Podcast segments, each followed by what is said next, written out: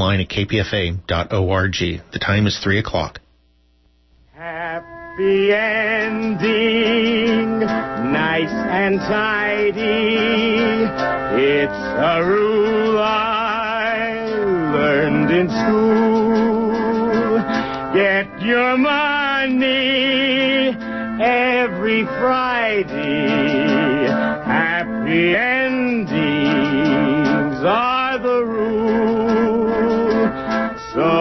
divide up those in darkness from the ones who walk in light.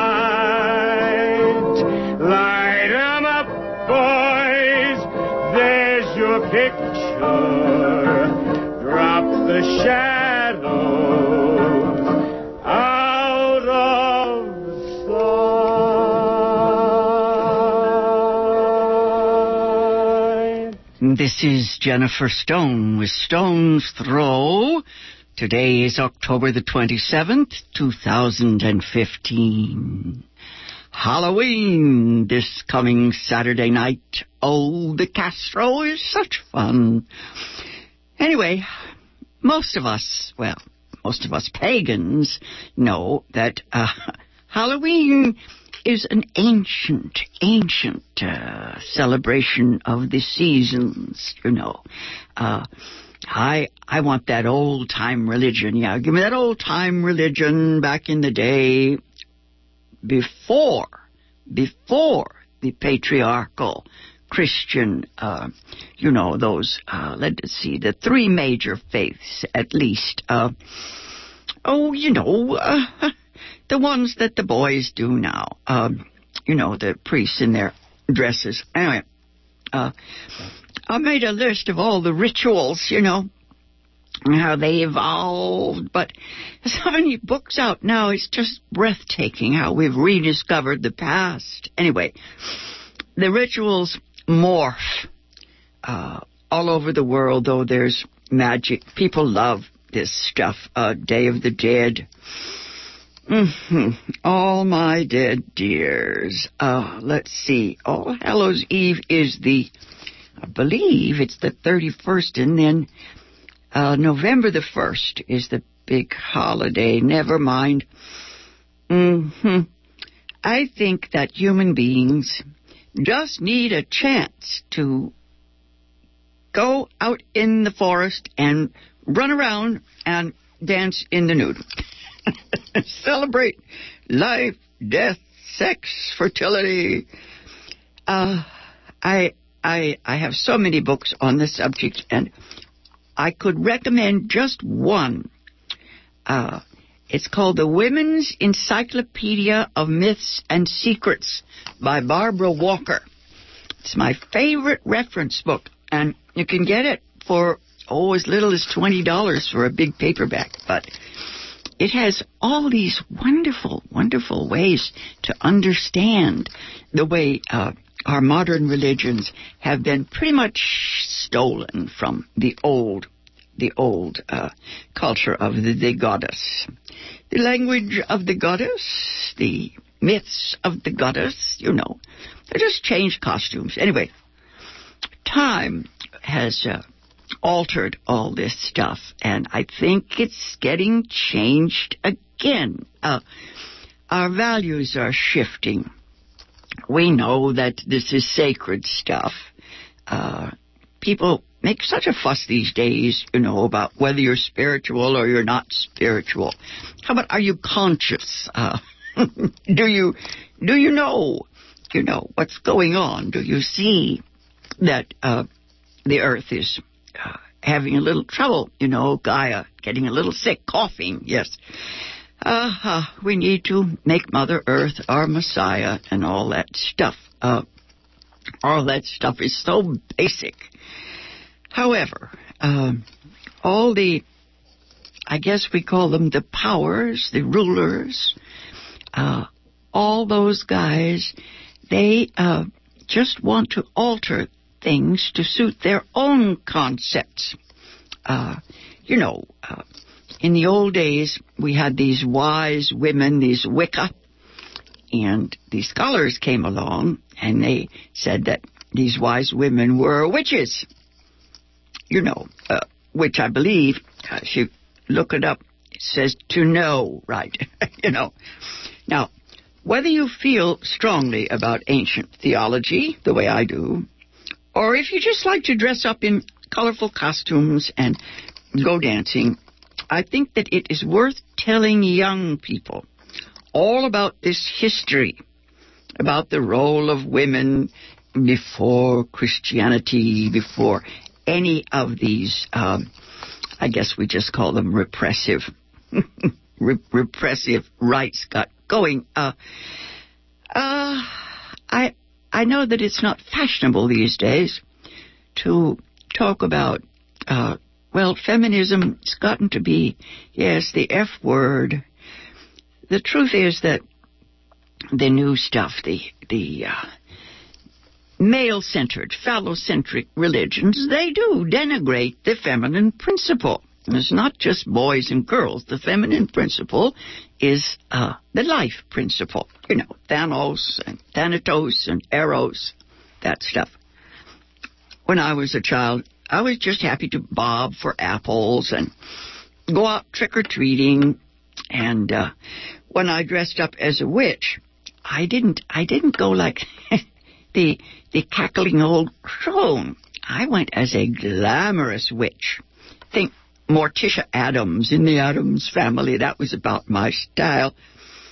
Did you know that the famous um, witch in that movie, The Wizard of Oz, the Hollywood movie, uh, The Wicked Witch of the West, you remember, the actor was Margaret Hamilton. Yes. Uh, I'm melting, melting. I love it. Uh, millions of children still think of that witch. She's kind of the definitive figure of this horrid old, uh, she's green skin and, uh, anyway. I think we have some new, new slants on this witch thing. Uh, Angelina Jolie makes a terrific witch in a couple of recent films later. I, uh, learned that the role of that Wicked Witch in The Wizard of Oz, uh, the Wicked Witch of the West, uh, was originally played by Gale Sondergaard. She uh, was up there, and I don't know whether it was because they didn't like the way she looked, or maybe it was something to do with the Un-American Activities Committee. Anyway, they got her. They got her out of the picture and put in Margaret Hamilton because, of course, Gale Sondergaard was uh, not just graceful, she was awesome. She's ultra cool. She has that strange smile. Uh, I'm sure you re- remember her at the end of the movie The Letter, you know, when she's going to kill Bette Davis. Anyway, I first saw Gale Sondergaard uh, as a uh, mythical fairy tale woman who becomes a cat in a movie called The Blue Bird. Very old picture. I found it unforgettable. Loved the blue bird. It's all about uh, children, little children. They seem to be in some kind of limbo, and they are waiting to be born. They will be born, and they're all going to uh, get on this ship they exist on some celestial plane, and when the ship comes, they, they all get on board and go down to the earth. oh, Abe Lincoln is the most thoughtful. He kind of looks grim, but I always remember the bluebird when I hear someone say that we come to earth with sealed orders. And not all of us have opened the envelope yet. I digress. Uh, anyway, if you're interested in human behavior, in magic, uh, in human psychology, check out uh, the uh, November issue of Harper's. November 2015. There are reviews of um, the American witch hunts. The article is titled Trial and Error Three Centuries of American Witch Hunts by Ruth Franklin. uh, Ruth Franklin tackles two books. One is The Witches, Salem, 1692, written by Stacy Schiff. S-C-H-I-F-F, Little Brown. Anyway, uh, the second book is by Richard Beck, B-E-C-K, and it's about the panic in the 1980s. You remember the 1980s? The title is We Believe the Children, a Moral Panic in the 1980s. Published by uh, Public Affairs.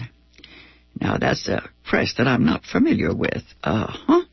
Anyway, three centuries of American witch hunts, and they haven't ended yet. Now, these paranoid waves of fear come rolling along, you know, when uh, the stress is too much. People get too repressed and all frightened, you know.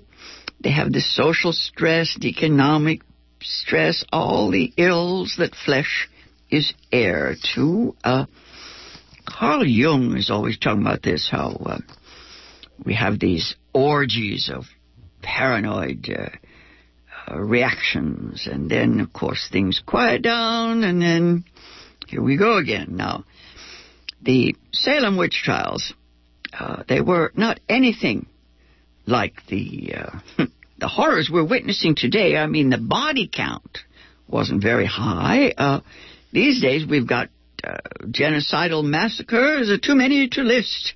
People think we're living in hell on earth. Uh, yes, part of the time. Uh, I think Rwanda had the largest body count in uh, recent decades. Some say that was a million souls. Well, I remember, well, no, no, none of that. We all know uh, how awful it can get. Today it's the earthquake, and uh, anyway, it's just that the Salem, the Salem witch trials, they're such a perfect petri dish, you know. Uh, see these things developing. See what happens when human beings are uh, harassed, uh, frightened, and then suddenly they're harnessed by fear. They just act out of sheer fear. Now, uh, people can't take all that much, and you know, like the rats, they go mad. Uh, you can call it hysteria. That was Freud liked that word. Anyway, I like the notion, my favorite notion about Salem in the 17th century, uh, was that a fungus containing hallucinogenic chemicals infected the rye crop in that year. yes, 16, 1662, right? Uh, they were all high. It'd be like having an LSD trip. They were having a bad trip. That's all right. Anyway, what matters today in our society is the growing mental instability of so many human beings. Emotional instability is probably better than better word than mental. I think that's closer to reality. The words don't help much. Uh, diagnosis. I once worked for a group of psychiatrists, and they were always they were always too cautious to put down a a real diagnosis. They would put impression, you know, impression, involutional melancholia, uh, paranoid type, that sort of thing, you know. Want to hedge their bets. Anyway, uh, emotional basket cases simply allow their feelings to dictate to their reason. Can we call it reason? You know, they believe what they have to believe. Whether it leads to homicide, suicide, well, it's a fairly straightforward response uh, to lives in crisis. Uh, these days, lives of quiet desperation are uh, are less appealing. You know, it's too quiet. Yes, appealing in a world obsessed with celebrity. You know, it's going to go out with a crash. Notoriety. Uh, my favorite little little note here is uh, whatever you do, don't mention their names. That's what they're after. They want to be on a billboard. Anyway, uh, I guess they feel that they might as well take a few, few other souls with them. I guess, uh, I guess they're pretty bitter. Sometimes the ones who crack, uh, you know, they, they may actually have something called a motive. I mean, they may aim for a specific group, you know, um, people of color, women, yes, women, those women in the engineering department, Canada, I'm trying to think. Mm-hmm. Seven women. Uh, hard to imagine what special motive would drive a psychopath to target those very young little children. Never mind. Witch hunts uh, just seem to be part of the fabric of history. I remember the McCarthy era in the 1950s. Old Joseph McCarthy and HUAC, the House Un-American Activities uh, Committee, I guess it was. Um, you know, it's like like these days, the only person they can haul up in front of the committee is Hillary Clinton for uh, 11 hours she had to talk to those guys. That Dowdy, Gowdy, he was a, uh, well, he was embarrassing. He couldn't even, uh, uh, well, I, I don't like to criticize people's grammar. It sounds elitist. anyway, uh, uh, back in the day, in the 1950s, uh, all you had to do was say communist, and then, you know, clear and present danger. Uh, I shudder to see people that are so beloved. Uh, Gary Cooper would be one. Uh, oh, dear. Well, I'm sure they were ashamed, but they did what they had to do to keep their jobs. Uh, I thought about that once a few years ago when I was a very young woman, a school teacher. I signed a loyalty oath, and I did it because I needed the job, and everybody else did it. And the more I think about it, it's the one thing I ever did. Literally, I think the only official thing I ever did that I'm ashamed of. But anyway, you know how it was back in the 50s. It was serious. Lives were destroyed, careers ended. Uh, now, you know how it is. Uh, artists and creative types, uh, they're they're a little bit uh, red, you know. Obviously, commies they're so undisciplined. Kind of feminine principle there, you know. Uh, Emma Goldman, Rosa Luxemburg, uh, mm, back in the early 20th century loose women. Definitely commies. Well, I remember my education, my liberal education, included a play by Arthur Miller uh, called The Crucible. A big thing in my my youth, The Crucible. We worked on that so, so hard. Anyway, The Crucible was based on the events in Salem back in the 17th century, right down to some individuals, specifics. Uh, the man who uh, played the lead, John Proctor, uh, Arthur Miller called him John Proctor. He was a man named George Burroughs, B-U-R-R-O-U-G-H. And he simply told the court, in open court, he simply stated that there was no such thing as a witch. You know what happened to him. Anyway, Arthur Miller thought that he would be a perfect model for John Proctor, his central character in The Crucible. You know, you remember in the end, uh, he wouldn't sign the, the uh, confession. He said, because it is my name. It is my name. That's it. That's what I think of when I think of signing a loyalty oath just to get a job in the Oakland Public Now, if you saw the film, The Crucible, Daniel Day Lewis played John Proctor.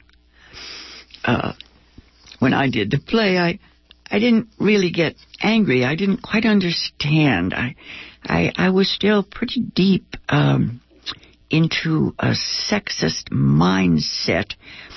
Uh, the playwright used a young girl, Abigail, to provoke the evil. Now, there was an Abigail, I believe she was 12, and uh, the other girls were about the same age, all of them very young. Uh, however, in Arthur Miller's world, uh, my world too, in those years, it was conventional to uh, blame a seductive female for damn near anything. We all know how dangerous they are.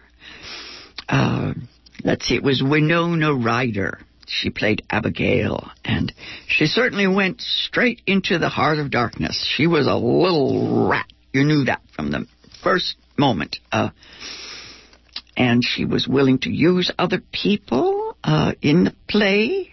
She uh, is fully aware. It's written so that we we are to understand that she's doing evil consciously.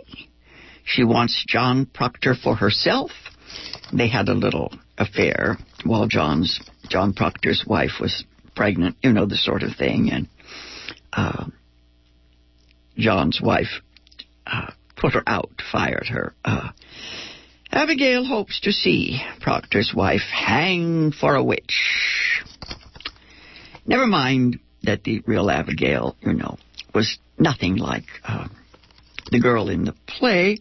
Um, there's another girl that's now working for John Proctor, the one that has the little doll. You know, Abigail is very smart about putting um, little dolls with needles in them in strategic places. Anyway, there's a slave in the play, Tituba.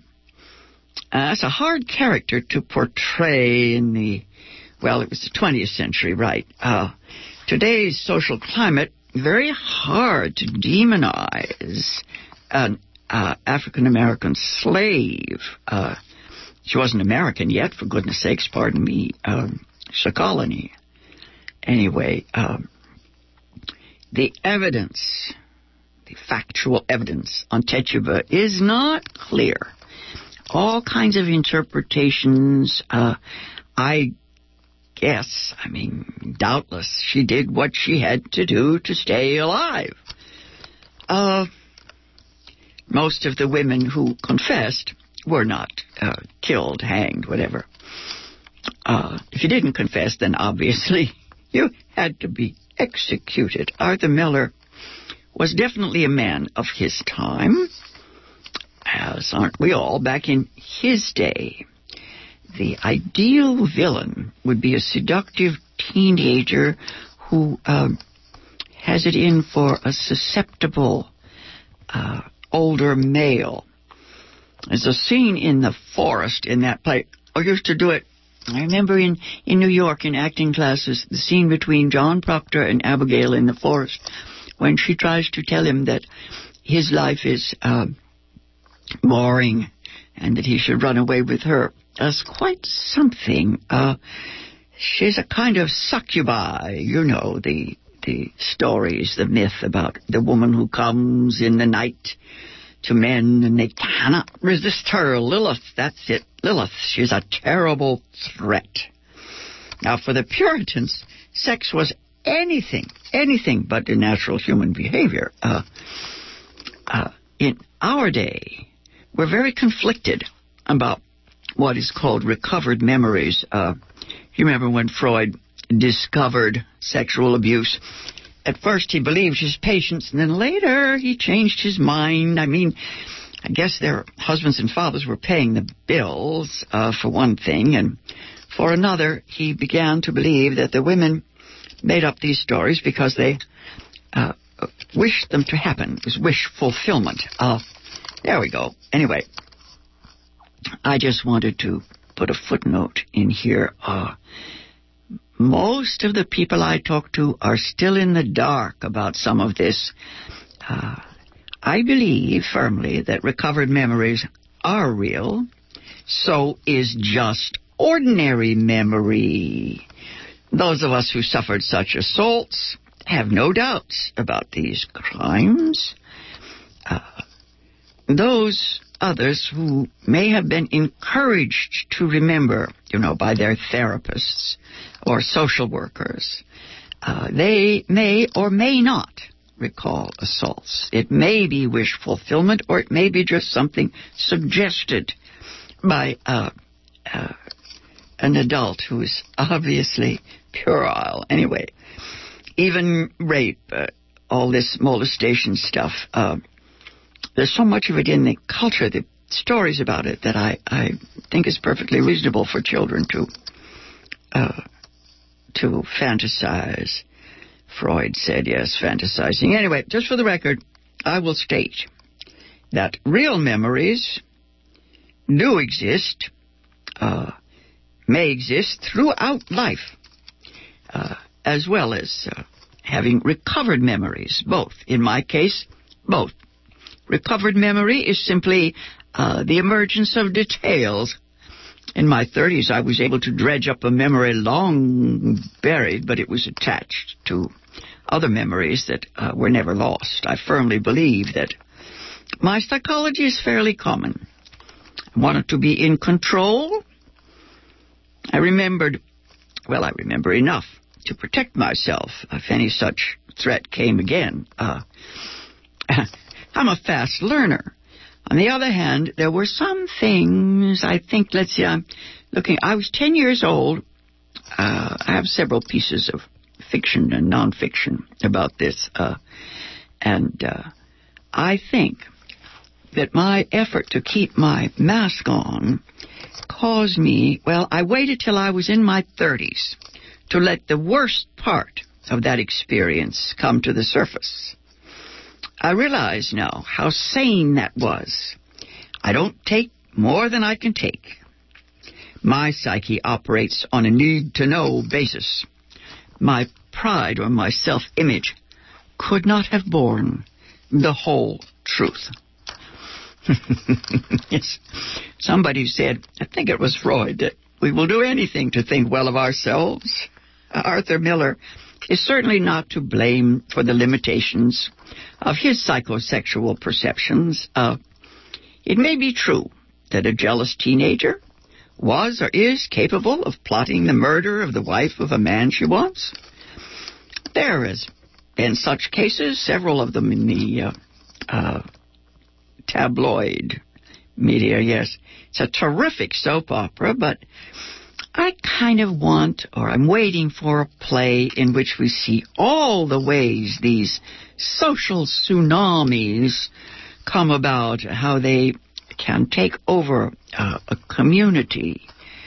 Uh, now, these stories are not Christian fables of right and wrong or good and evil. Human behavior is much more complex than that. Uh, most of the time, almost everyone has a share in the blame. Uh, and the stuff that happens, well, we have to understand it on multiple levels. Uh, now, I was just going to finish up here because I wanted to tell you, I guess the only thing to finish with is I notice that masses of people believe it is a good thing to kill a killer. And as long as that is the case, I think we have a lot of work to do. This has been Jennifer Stone. I'll be back on the air again next Tuesday at this same time. Till then, go easy, and if you can't go easy, go as easy as you can.